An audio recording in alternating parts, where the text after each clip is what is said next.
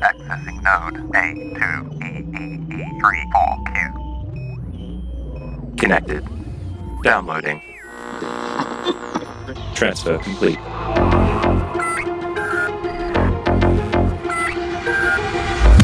Welcome back to the Dead Drop, your secure transfer of video game and developer news.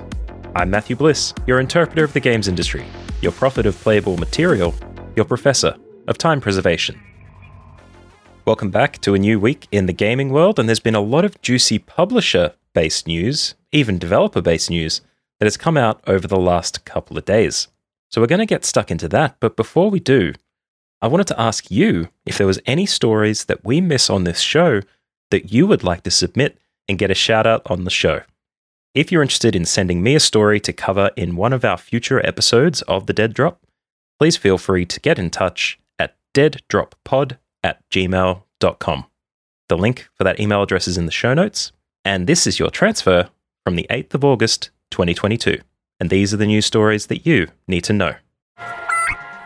It was never going to be long before some creator on the GameStop NFT marketplace started breaking copyright and commercial law by selling things that they didn't own. The nifty arcade creator, Nathan Ello, has been suspended from the platform for selling NFTs that host and give access to games that he had no right to sell without the creator's permission. The argument that he made in response to the suspension is that he was trying to make games available to others through the NFTs as a resource, but for ease of access for any users looking to play the games themselves, rather than playing them through his wallet, he wanted to make it available to theirs.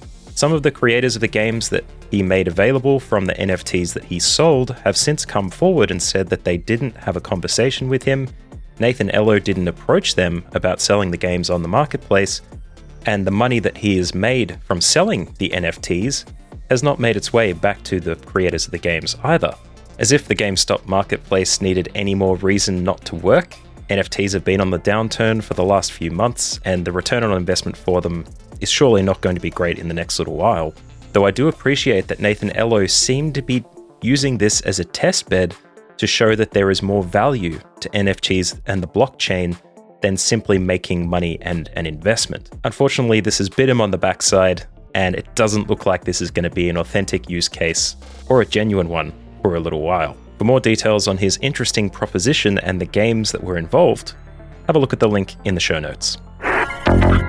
Sticking with crypto, it seems that the audience members of Twitch's biggest stars are falling into bankruptcy after seeking to participate and play in crypto gambling games that these stars are using to make millions of dollars from the companies themselves. Gambling is one of the most watched categories on Twitch at the moment, beating out games like Fortnite and Dota 2, which seems ludicrous to us being gamers that understand those games and how they work. But the most important thing is that these stars that are gambling online in front of audiences for money are supporting habits that their audience members take up, but don't have the sponsorships or the ridiculous sums of money to spend, and in fact could be facilitating gambling habits that could be dangerous to their well being.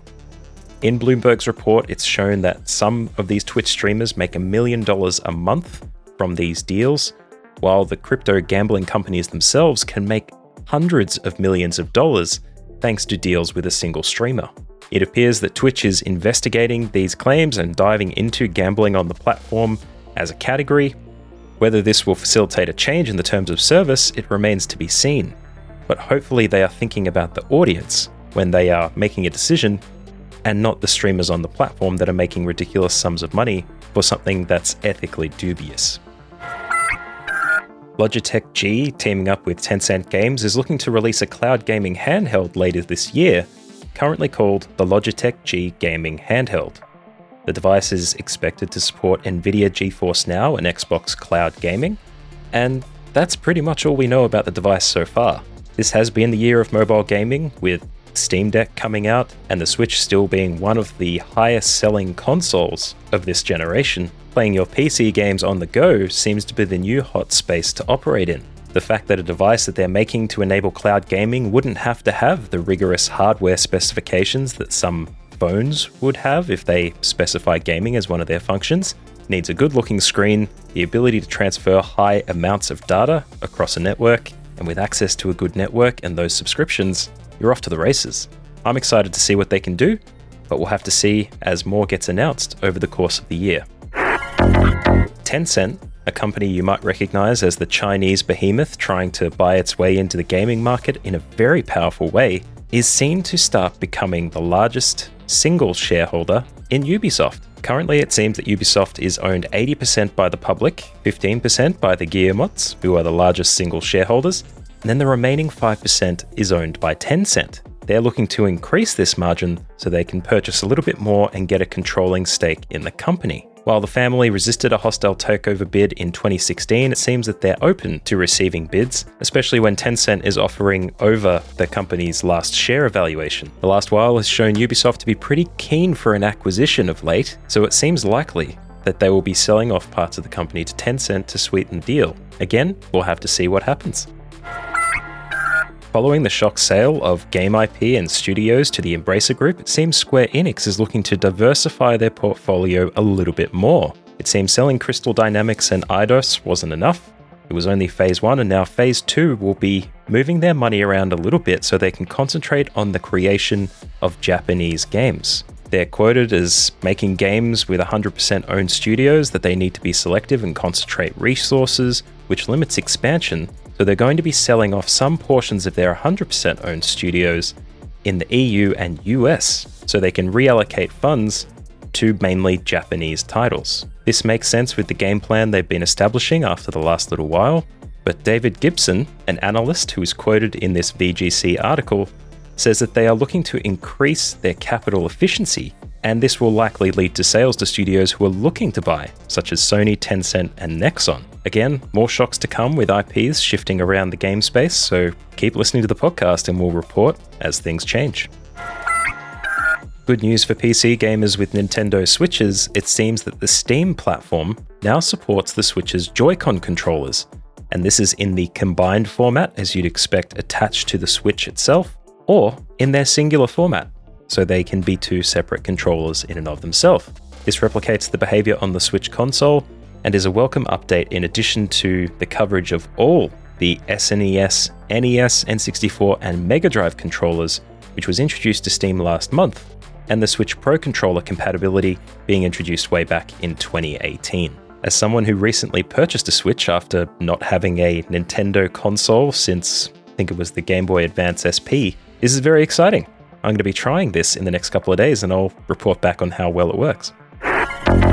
And the last story for today is around a bit of speculation that's been taking place after the Eidos Montreal and Crystal Dynamics acquisition by the Embracer Group.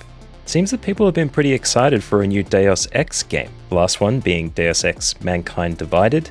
It didn't seem like there were plans in place to develop another version of the game, and it seems that is indeed the case. People speculated that the Embracer Group is great for reviving old IPs, but it doesn't seem like there's a lot of plans in place at the moment to revive the game franchise. So if you are waiting for that Deus Ex announcement to come soon, there may not be anything coming anytime in the future, so I wouldn't get too hung up on it. And that is the gaming industry news that you need to know.